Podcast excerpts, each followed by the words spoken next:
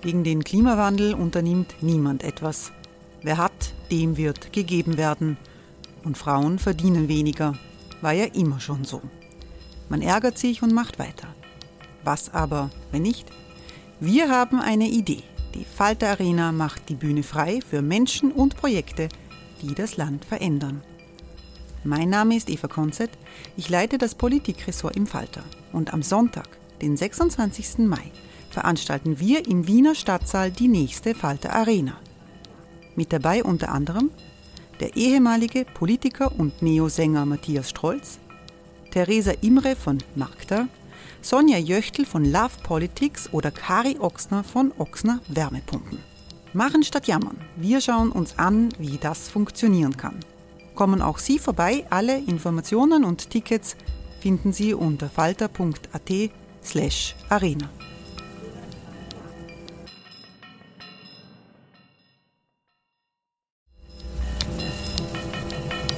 Falter-Podcasts werden durch Werbung unterstützt.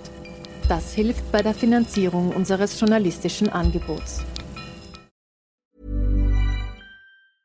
You should celebrate yourself every day, but some days you should celebrate with jewelry. Whether you want to commemorate an unforgettable moment or just bring some added sparkle to your collection, Blue Nile can offer you expert guidance and a wide assortment of jewelry of the highest quality at the best price. Go to Bluenile.com today and experience the ease and convenience of shopping Blue Nile, the original online jeweler since 1999. That's Bluenile.com. Bluenile.com.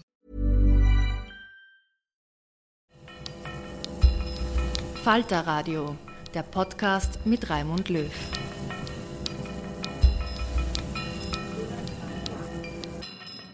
Sehr herzlich willkommen, meine Damen und Herren, im Falter Radio.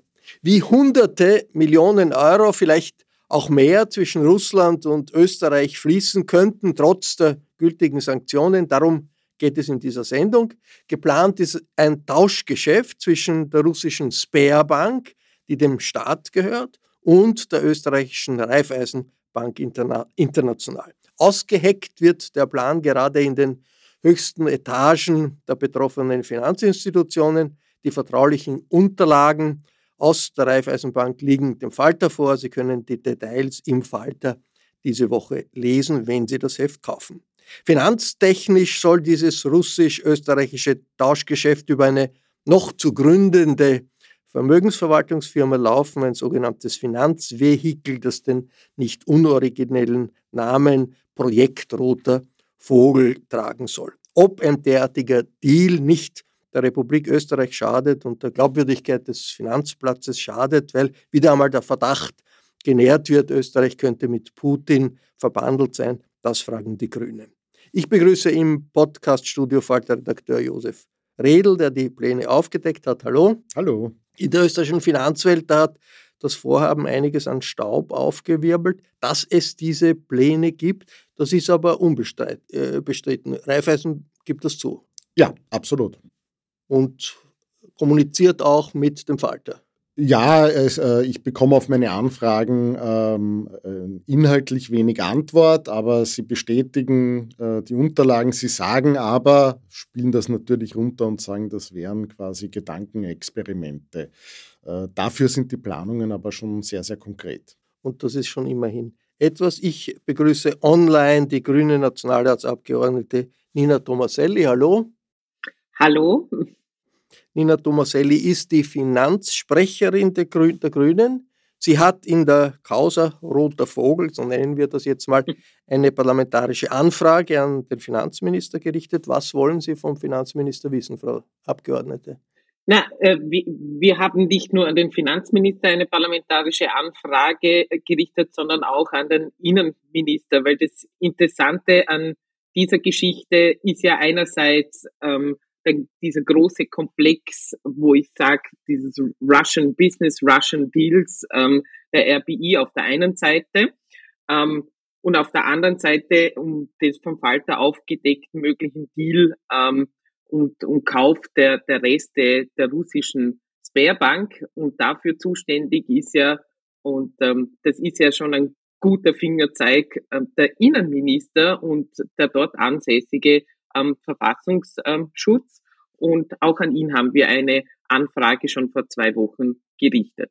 Und die ÖVP-Minister, der ÖVP-Teil der Regierung hatte eigentlich Raiffeisen immer wieder verteidigt, gesagt, das ist ganz okay, dass die in Russland tätig sind und man versteht auch, dass die nicht so schnell dort raus können. Ja, und sie tun es noch. Ähm, man darf ja nicht vergessen, dass die Reaktion des ähm, Finanzministeriums auf die Recherchen des Falters äh, waren, dass das ein völlig normaler oder gewöhnlicher Vorgang ist. Ich glaube, das ist das äh, zutreffende Zitat.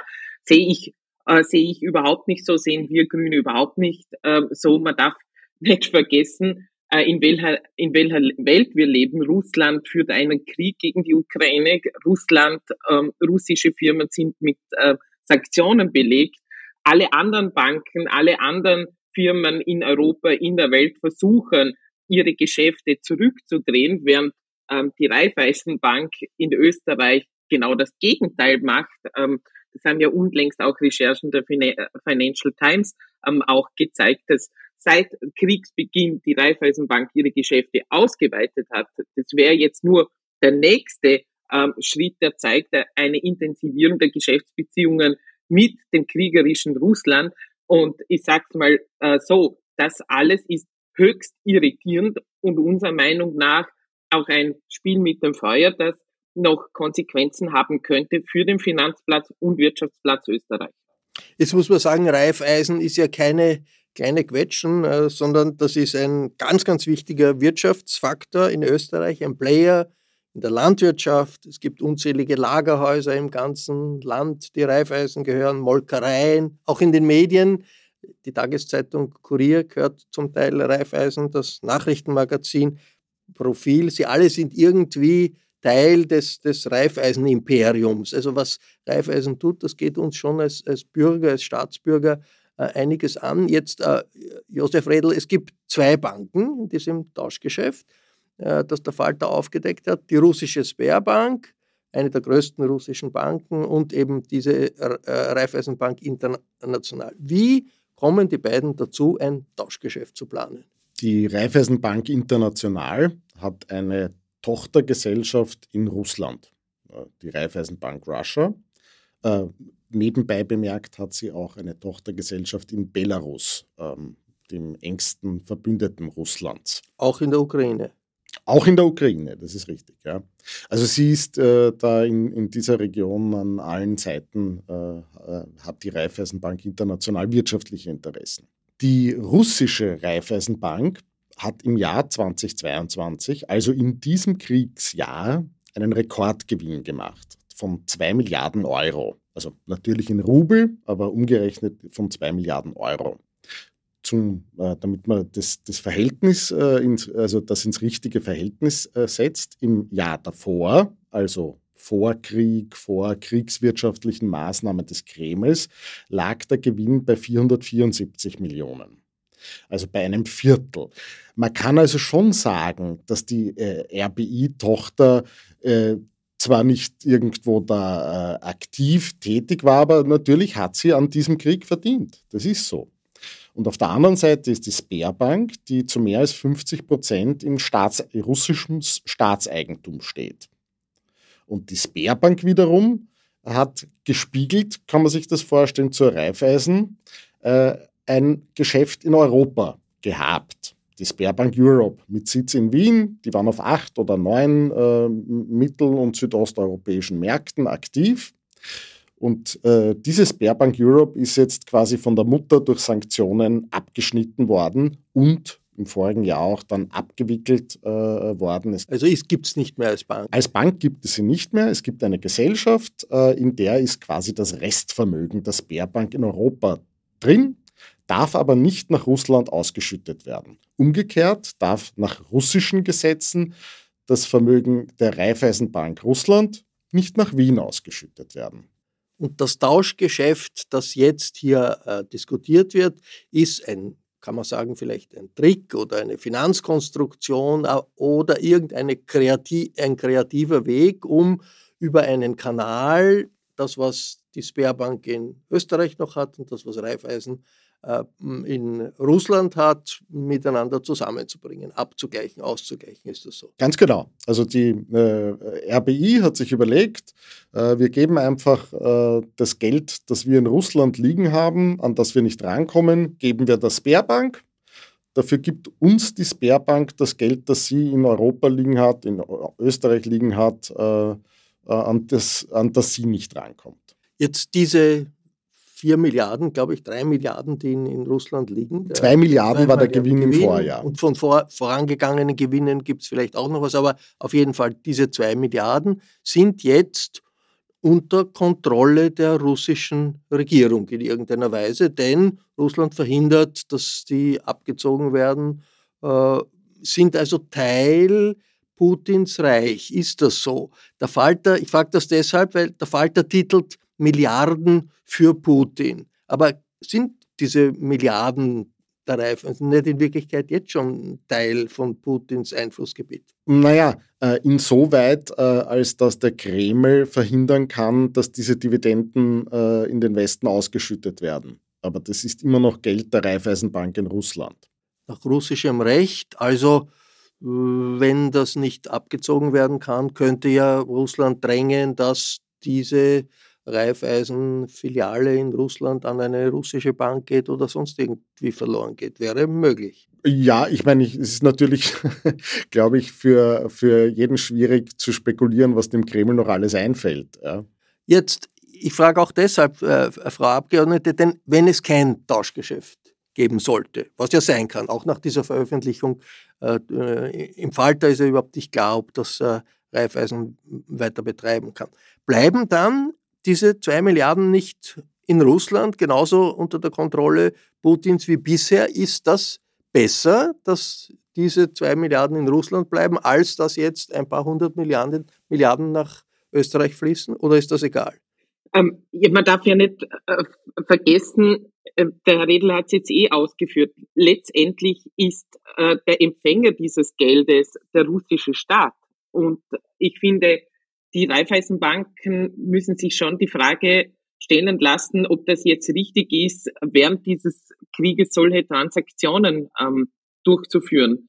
Auch ähm, im Hinblick darauf, und deshalb haben wir auch ähm, versucht, den Finanzminister ähm, in, in die Pflicht zu nehmen, was das alles auch äh, bedeutet, auch an internationaler Reputation einerseits, ähm, der Ruf von Österreich an sich ähm, steht auf dem Spiel. Und andererseits darf man ja auch nicht vergessen, was den Finanzplatz oder den Finanzmarkt ähm, in Österreich anbelangt. Die Ratingagenturen haben ja bereits letzten Sommer die äh, russischen Verbindungen von ähm, Österreich, von österreichischen Firmen äh, kritisch in den Fokus genommen. Ähm, haben die ihre Kritik jetzt, ähm, jetzt auch kürzlich wiederum ähm, verstärkt. Und ähm, man darf nicht vergessen, wenn sich, wenn sich tatsächlich herausstellen würde, dass aufgrund von russischen Geschäften die Ratings, ähm, die Ratings von Österreich ins Negative verändern, dann wird die ganze Sache richtig teuer. Und deshalb sind wir der Meinung, ähm, jetzt ist tatsächlich ähm, die Aufsicht, die Bankenaufsicht auch ähm, gefragt und auch der dazu dafür zuständige Finanzminister. Ja, ich möchte nochmal äh, betonen, äh, ich, also aus meiner Sicht ist das schon ein großer Unterschied, ob das Geld, wiewohl es so oder so in Russland ist, ob es bei der Raiffeisen liegt oder ob es dem Kreml gehört. Ja? Das ist ein, ein, ein evidenter Unterschied und genauso äh, möchte ich schon noch, noch darauf hinweisen, ähm, die Sanktionen der westlichen Nationen verbieten es, dass das Vermögen der Sperrbank Europe an die russische Mutter ausgeschüttet wird. Und dann finden wir aber eine Konstruktion in Ordnung, wo wir genau das ermöglichen, äh, in einer über die Bande gespielten Aktion. Das erscheint mir widersprüchlich wir finden es ja nicht in Ordnung, aber Raiffeisen findet es in Ordnung und möglicherweise, wie die, was die Regierung dazu sagt, werden wir hören. Jetzt sagt mir noch, ja, Frau Tomaselli. Wissen Sie, an was mich das Ganze auch etwas erinnert? Wie so ein, ein Kind, das immer wieder versucht, auf die heiße Herdplatte ähm, zu greifen und einfach quasi schaut nach dem Prinzip Try and Error, ähm, ähm, äh, wie weit ähm, kann man gehen. Und ich möchte einfach nochmals mein, betonen vom, von ähm, meinem Eingangsstatement, dass das Ganze nicht normal ist oder auch kein gewöhnlicher Vorgang ist, zeigt doch schon die Tatsache, dass der Verfassungsschutz äh, genau für diese Causa zuständig ist. Jetzt noch einmal zur, die, wie, wie das ist, Tauschgeschäft, wie das zu, zu bewerten ist. Mir sagt äh, jemand, der mit dem Vorgang vertraut ist, das ist so ähnlich wie bei einem Gefangenenaustausch in einer Kriegssituation. Jeder Kontrahent hat Gefangene von der anderen Seite. Äh, in dem Fall sind es nicht Gefangene, sondern ein paar hundert Millionen. Irgendwann einmal tauscht man ein paar dieser Gefangenen aus und in dem Fall wären das halt ein Teil des Vermögens, das auf der einen und auf der anderen Seite äh, blockiert ist.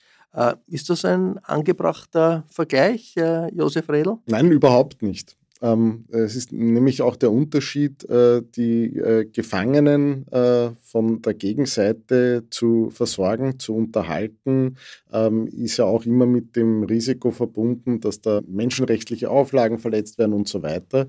Das Geld kann man dort liegen lassen bis ans Ende aller Tage. Das verändert einen Krieg nicht, das verändert das Leben von Menschen nicht, das verändert ähm, die Situation von Verwundeten vielleicht nicht. Das, da, da, gibt es überhaupt keinen Grund, das zu machen. Und außerdem muss man sagen, ähm, in diesem Bild wäre dann die Raiffeisenbank International was? Ein Kombatant? Naja, sind Banken auf beiden Seiten einer Front. Nicht? Naja, sind aber Akteure auf beiden Seiten einer Frontlinie. In dem einen äh, Bild äh, militärischer Art, im anderen Bild finanzieller Art. Aber in diesem Fall ähm, ist ja die, die Sperrbank tatsächlich äh, Teil des äh, russischen Apparates und die RBI ist nicht Teil des ukrainischen Apparates.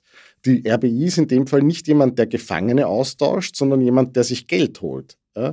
Auf jeden Fall ist es so, dass äh, die Ukraine ja die äh, Raiffeisenbank äh, immer wieder scharf kritisiert hat wegen ihres Engagements in Russland, sogar als Kriegshelfer bezeichnet hat und mit Sanktionen äh, belegt wurden, wurde die russische äh, Filiale, die russische Tochter von Raiffeisen. Und Kriegshelfer, das ist schon sehr starker Tobak.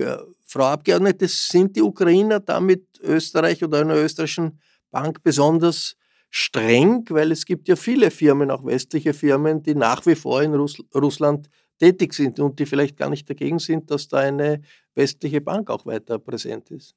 Wir sind in Österreich, ähm, jetzt muss ich ein bisschen ausholen, wir sind in, der, ähm, in Österreich schon in der Situation, dass ähm, wir Unternehmen haben, die da eine besonders exponierte ähm, Stellung haben, was, was Geschäfte mit, mit Russland anbelangt. Also ich möchte nur einen kurzen Schwenker auch machen ähm, zur OMV, die ja mit der, mit der Gazprom ein engstes äh, Verhältnis äh, pflegt, äh, Gasknebelverträge unterschrieben hat bis ähm, 2040.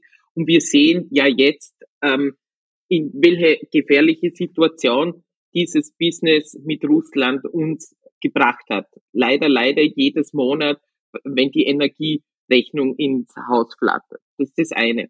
Und das andere, und das wollen wir eben verhindern, ähm, es sollte jetzt nicht dasselbe passieren, ähm, äh, was die Finanzen oder den Finanzplatz anbelangt. Jetzt ist die Reika ist nicht irgendwer oder ein kleiner Player im, im Osten. Ähm, die Financial Times hat ja kürzlich berechnet, dass 40 bis 50 Prozent, also in ungefähr etwa die Hälfte aller Zahlungsströme, die von oder nach Russland gehen, ähm, im Moment über die Raiffeisenbanken ähm, abgewickelt werden. Da sieht man, da, äh, was für eine Größe auch die Raiffeisenbank hat. Ähm, und dass man in Österreich, da steht sicher die Raiffeisenbank nicht alleine da, aber in den letzten 15, 20 Jahren auch Geschäfte, gerne Geschäfte gepflegt hat mit Russland, auch nach der Annexion äh, der Krim. Ähm, das ähm, zeigt sich halt jetzt, ähm, sagen wir mal, als eher schlechte Idee, ähm, weil ähm, wir sehen jetzt gerade, dass Putin ein überhaupt kein, überhaupt kein guter Geschäftspartner ist und was, was, ähm, ja, was das nicht nur für das Leben und die Freiheit der, äh, der Freiheit der Ukrainer vor Ort bedeutet. Das ist das eine, der Krieg. Aber auch andererseits, ähm, was das für den ganzen europäischen Kontinent, für die Weltwirtschaft bedeutet. Das eine ist die, äh, das Signal, sind die Signale, die aus Österreich immer wieder in Richtung Putin, in Richtung Russland gegangen sind. Wir wollen die Zusammenarbeit nicht in Frage stellen. Äh, auch nach der Annexion der Krim war das ja sehr deutlich. Gilt eigentlich bis heute, weil die äh, Gasgeschäfte mit Russland sind offenbar genauso intensiv wie vor dem Krieg, also die, äh, das Umstellen, das Abgehen von den, äh, der Gasabhängigkeit äh, zu, zu Russland hat offenbar nicht funktioniert. Aber es sind ein großer Teil, der, der österreichische Außenminister hat das gesagt, Schallenberg, glaube ich, 90 Prozent der Firmen, die in Russland präsent waren vor dem Krieg, sind das in irgendeiner Weise nach wie vor. Stellt das nicht jetzt nur geopolitisch die Frage, wollen wir, an, ist es äh, äh, angesichts des Ukraine-Kriegs, wäre äh, äh, der richtige Weg, wirklich Russland völlig wirtschaftlich abzuschotten. Ist das überhaupt möglich? So wie das beim Iran wahrscheinlich möglich ist, bei Nordkorea ziemlich sicher möglich ist. Und offenbar wollen die Firmen nicht, die Finanzakteure, aber auch die Staaten nicht in diese Richtung gehen. Ein, ein totales wirtschaftliches Abschotten von Russland ist vielleicht auch glaubwürdig. Könnte man nicht beides grundsätzlich sagen? Wir wollen die Ukraine politisch unterstützen, wirtschaftlich unterstützen, auch militärisch unterstützen mit Waffen, aber gleichzeitig, weil es auch nach diesem Krieg Russland das Nachbar weitergeben wird, wollen wir nicht alle Wirtschaftsbeziehungen abbrechen. Ist das nicht der Hintergrund dieser Diskussion von Raiffeisen, soll man jetzt in Russland bleiben oder nicht, soll man versuchen, das, was dort an Gewinn gemacht wurde, nach Europa zu bringen oder nicht? Grundsätzliche Frage, Josef Rehl. Hey, it's Ryan Reynolds and I'm here with Keith, co-star of my upcoming film If, only in theaters May 17th. Do you want to tell people the big news? All right, I'll do it. Sign up now and you'll get unlimited for $15 a month in six months of Paramount Plus Essential Plan on us. Mintmobile.com slash switch. Upfront payment of $45 equivalent to $15 per month. Unlimited over 40 gigabytes per month. Face lower speeds. Videos at 480p. Active Mint customers by 531.24 get six months of Paramount Plus Essential Plan. Auto renews after six months. Offer ends May 31st, 2024. Separate Paramount Plus registration required. Terms and conditions apply if rated PG. Also Einerseits stimmt das natürlich und natürlich ähm, wissen wir, wir alle hier jetzt, ähm, dass das alles viel komplizierter ist und dass man nicht einfach sagen kann, ähm, äh, ich, ich, ich sperre den Laden zu und fliege zurück in den Westen und überlasse alles sich selbst. Ja? Ähm, und es verlangt ja auch keiner von der Raiffeisen, dass sie dort ihre äh, russischen Mitarbeiter kündigt und die, und die russische Zentrale äh, äh warm abträgt. Ja? Millionen Kunden in Russland. Ja, ja, das, das ist schon alles klar. Aber noch einmal, der Versuch, der dort ja passiert, ist ja nicht, ähm, wir, wir bleiben dort und hoffen auf bessere Zeiten und, und reduzieren äh, äh, auf ein Minimum, sondern was ja versucht wird, hier ist äh, den Profit äh, dort rauszuholen. Den Profit, der darauf basiert, dass die RBI in diesem Kriegsjahr wegen kriegswirtschaftlicher Maßnahmen extrem verdient hat. Ja? Hier geht es um nichts anderes. Ja? Und man, natürlich kann man diese, diese, dieses Credo äh, äh, Wandel durch Handel, ja, das, äh, das hat schon etwas für sich. Ja? Und ich würde das jetzt nicht, nicht, nicht gänzlich schlecht reden wollen, ja, aber vielleicht hat der Handel äh, äh, ein bisschen äh, zu wenig Augenmerk darauf äh, gelegt in der Vergangenheit, dass man auch ähm, Checks and Balances, Rechtsstaatlichkeit, vielleicht sogar so etwas Absurdes wie Menschenrechte mit ein bisschen mehr Vehemenz einfordert. Ja? Und, und weil du das vorhin angesprochen hast, äh, oder, oder die Frau Tomaselli, wir haben vom Falter, ich glaube, es war relativ kurz nach der Annexion der Krim, äh, ein Interview mit dem Rainer Seele, dem damaligen OMV-Generaldirektor, geführt. Und der hat ja, ähm, und da kann man sich die Frage stellen, war das Naivität, Blindheit durch Gier oder äh, klare Berechnung, ähm, der hat ähm, das Businessmodell der OMV so umgedreht, dass es völlig auf Russland ausgerichtet war. Und wir haben den gefragt, ist Wladimir Putin, äh, ist das ein zuverlässiger Geschäftspartner? Der hat gerade die, die äh, Integrität der, der, ukrainischen Nation verletzt und, und, und, und die Krim okkupiert. Und der hat das abgetan, als wären wir halt irgendwie äh, zwei, zwei kleine Zausel und Spinner. Ähm, und es wäre das natürlich klar, dass man mit denen weiter Geschäfte macht. Und vor diesem Hintergrund, wie soll denn jemand irgendwo Sanktionen auch ernst nehmen, wenn klar ist, dass die, dass die Top-Manager der Top-Unternehmen bereit sind, bei allem zuzusehen? Das geht ja weiter hinaus über die äh, wirtschaftlichen Beziehungen, die es in den letzten Jahren äh, gegeben hat, was jetzt im Raum steht. Frau Tomasellik, äh, Gewinn vor dem Krieg 400 Millionen, Gewinn jetzt 2 Milliarden. Ist heißt das, der Verdacht in Richtung Raiffeisenbank International ist, ihr seid Kriegsgewinnler, ihr seid ökonomisch Leute, die profitieren von dem Leid in der Ukraine und von dem Krieg, den Putin begonnen hat? Ist das der Verdacht? Soweit würde ich jetzt nicht gehen. Aber zu den Ausführungen von Herrn Redl ist vielleicht noch anzumerken, dass das, was jetzt passiert oder dass quasi die Dividende von zwei Milliarden Euro in, in Russland liegt, ohne dass man sie äh, abschöpfen kann, ist halt auch ähm, Ergebnis davon, wenn man eben mit äh, Despoten wie Putin ähm, Geschäfte macht. Und im Grunde genommen äh, müsste das eingepreist sein. Jetzt könnte ich aber, um was es mir geht, ist, ist eben, dass es nicht das äh, quasi das Privatproblem von, von der, von der Raiffeisen Bank ist, sondern dass es mittlerweile ähm, auch zu einem ausgewachsenen äh, Problem sich herauskristallisiert für die Republik. Also kürzlich hat zum Beispiel die Frankfurter Allgemeine Zeitung geschrieben, dass das halt ähm, für Österreich nicht zusammenpasst, einerseits zu sagen, ah, wir sind neutral und ähm, andere, auf der anderen Seite ähm, da gute Geschäfte äh, mit dem kriegerischen Russland ähm, zu machen. Und ähm, was das, was dieses Credo ähm, Wandel durch Handel anbelangt, da müssen wir vielleicht in den letzten paar Jahren schon noch zurückgehen und, und das Ganze auch ähm, aus der Sicht von Putin äh, betrachten. Putin hat äh, 2014 die Krim ähm, annektiert. Es sind ähm, Sanktionen, haben Sanktionen gefolgt. Ähm, und in Österreich hat man die Sanktionen dann von vielen Seiten so ausgelegt, dass äh, Putin eingeladen worden ist. Ähm, es sind etliche ähm, äh, Delegationen nach Russland gegangen. In den Jahren zum Beispiel zwischen ähm, 17 und 19 waren das ähm, über 20, habe ich kürzlich ähm, mal nachgezählt. Ähm, es sind Delegationen angeführt von Landeshauptleuten, zum Beispiel von Landeshauptmann Wallner oder Landeshauptmann Platter, äh, in, nach Russland gefahren und alle immer so in einer Goldgräberstimmung, dass man eben mit Russland ähm, Geschäfte äh, macht. Tirol hat zum Beispiel ein Tourismusabkommen noch extra geschlossen mit dem Russland. Und das ist das kriegerische Russland, die eben schon völkerrechtswidrig die Krim annektiert haben.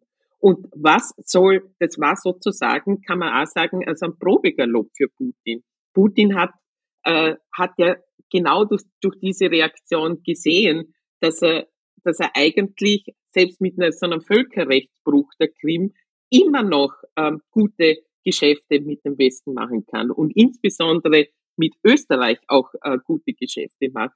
Und die, die Folge davon, möchte ich nochmals äh, schon ähm, betonen, war ja auch, dass man hierzulande gedacht hat, na, das billige Gas da aus Russland, das wird ewig ähm, fließen und darauf können wir zählen.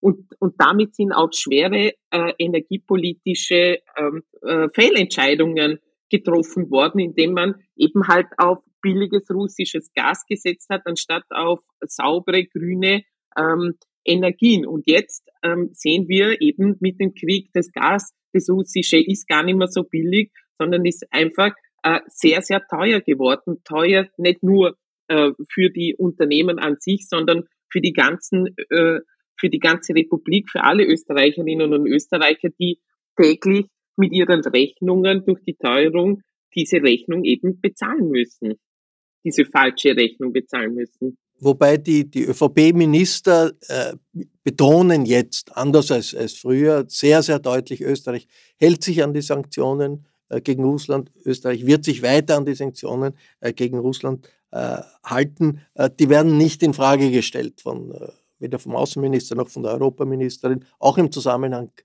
mit Reifeisen. Haben Sie einen anderen Eindruck? Ja, aber es gibt, gibt, gibt schon von der Wirtschaftskammer wieder äh, gegenteilige, ähm, gegenteilige ähm, Aussagen. Äh, die Wirtschaftskammer hat sogar ganze Broschüren aufgelegt, ähm, wie man wie man jetzt noch möglichst gut äh, mit Russland ähm, Geschäfte machen kann, wohl sogar ein, ich glaube, ein Langlauf-Event ähm, ähm, äh, machen. Und das all das zeigt. Ist aber dann nicht durchgeführt worden, oder? ist nicht durchgeführt worden nach öffentlicher Kritik, aber, aber schon die schiere Planung von, von solchen Dingen zeigt doch äh, wirklich ein ja nicht vorhandenes Problembewusstsein, was das, was das bedeutet, was Putin, was Russland äh, gerade tut in der Ukraine. Die bringen Menschen um, tagtäglich. Josef Redl, diese Finanz, äh, diese Finanzkonstruktion, dieses äh, Vermögensverwaltungsfirma Finanzinstrument, das da geschaffen werden sollte, das den schönen Namen Roter Vogel äh, trägt, äh, das äh, gegründet werden sollte äh, aufgrund einer Idee der Finanzberatungsfirma Ituba Kapital von, von Willy Hemmetsberger, der viele Finanz, in vielen Finanzskandalen in Österreich schon Abwicklungen organisiert hat. Was wäre die Rolle gewesen dieses Projekts Roter Vogel, wo man jetzt nach den äh, Veröffentlichungen im Falter nicht weiß, ob es wirklich dazu kommt, weil es eine öffentliche Diskussion gibt. Aber was war die dahinterstehende Idee? Äh, mehrere. Ähm, das eine ist, ähm, er äh, oder diese Zweckgesellschaft Roter Vogel hätte das Vermögen der Sperrbank Europe übernommen. Das heißt, da ist schon einmal ein, ein Puffer eben zwischen der russischen Sperrbank und der RBI in Wien gemacht, äh, eine gewisse Distanz. Die RBI äh, in dieser Vorstandsunterlage steht ja eben auch drin, der Vorteil ist, diese Gesellschaft, äh, die nicht zu uns gehört hat, äh, gehören wird, ähm, die äh, sorgt dafür, dass alle juristischen, wirtschaftlichen und auch PR-Risiken nicht mehr bei uns liegen. Also das heißt, einerseits waren sie das Schild äh, äh, gegenüber allen möglichen Risiken.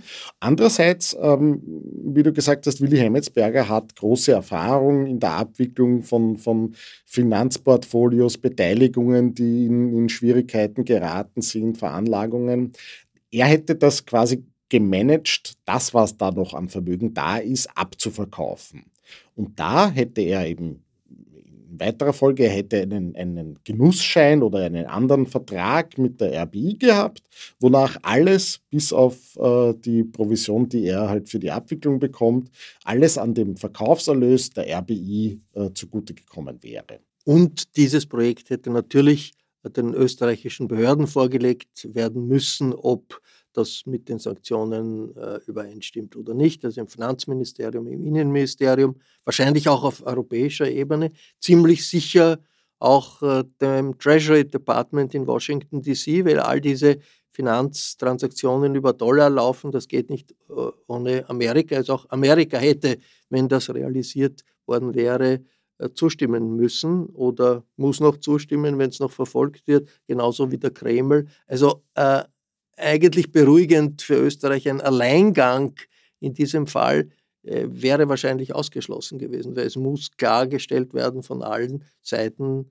äh, damit so etwas ablaufen kann und die RBI das auch äh, betreiben kann, dass das mit Sanktionen juridisch äh, funktioniert, juridisch ja, geht. Also ein äh, Unterfangen, das wahrscheinlich nicht wenige Anwälte in vielen Orten der Welt hätte beschäftigt. Das ist richtig und es ist auch so, wenn man, wenn man äh, Sanktionsrechtler, also Experten für Sanktionsrecht fragt und ihnen dieses, äh, dieses Modell äh, erklärt, das ist nicht alles so offensichtlich. Ist das eine Umgehung oder ist das eine Verschleierung? Also der, das ist ein, ein, eine sehr heikle Rechtsmaterie, aber es ist natürlich möglich, äh, so Systeme aufzusetzen, die dann äh, tatsächlich zwar dem, dem Geist der Sanktionen widersprechen, aber sanktionsrechtlich trotzdem äh, halten würden. Ja, das ist schon möglich. Und vielleicht noch die, die, die Frau Abgeordnete Tomaselli hat das ja am Anfang gesagt, dass sie sich auch an das Innenministerium gewandt hat. Das ist ja hier auch diese interessante Situation. Ähm, es gibt einerseits Sanktionen der USA, die sehr wesentlich sind, ähm, äh, die von dem äh, gefürchteten Office for Foreign Asset Control äh, im Finanzministerium, im, im US Treasury Department durchgesetzt werden. Ähm, und die, äh, dieses OFAC hat sich, äh, hat sich schon, oder OFAC hat sich schon im Februar, glaube ich, schriftlich an die RBI gewandt, ja, was dort für große Aufregung gesorgt hat. Ja. Dann für die Sanktionen gegen die Sperrbank oder für Banken ist die Europäische Zentralbank zuständig. Die Sperrbank Europe ähm, ist äh, deswegen von äh, der EZB und in Österreich durchsetzend von der österreichischen Nationalbank und der Finanzmarktaufsicht beaufsichtigt worden. Jetzt ist sie aber mittlerweile keine Bank mehr. Deswegen sind diese Einheiten nicht mehr zuständig, sondern sie ist wie jedes andere Unternehmen oder Vermögen jetzt in der Direktion Staatsschutz und, und Nachrichtendienst im Innenministerium. Also äh, der, das ist auch natürlich interessant, wer ist dann im entscheidenden Moment wirklich für was zuständig. Äh, es ein, klingt nach einem, einem komplizierten Mechanismus der Überwachung, der aber Sinn macht in einer äh, so sensiblen internationalen Situation und bei einer so sensiblen Frage. Und äh, letztlich bedeutet es, was die Raiffeisenbank International tut, ist ein Thema für internationale Politik, ist nicht nur eine Frage jetzt, was die grüne Abgeordnete sagt oder was der Falter sagt oder was äh, ein ÖVP-Minister oder eine ÖVP-Ministerin sagt. Ich bedanke mich sehr herzlich bei Nina Tomaselli und Josef Redl für die aufklärenden Worte zum roten Vogel der Raiffeisenbank International und den österreichisch-russischen Beziehungen und der Stellung Österreichs im Rahmen des internationalen Sanktionsregimes. Ich verabschiede mich von allen, die uns auf UKW hören. Die neuesten Enthüllungen aus der Finanzwelt und darüber hinaus lesen Sie am besten direkt im Falter. Daher meine Empfehlung, abonnieren Sie den Falter. Alle Informationen gibt es im Internet unter der Adresse abo.falter.at. Ursula Winterauer hat die Signation gestaltet. Philipp Dietrich betreut die Audiotechnik im Falter. Ich verabschiede mich bis zur nächsten Folge.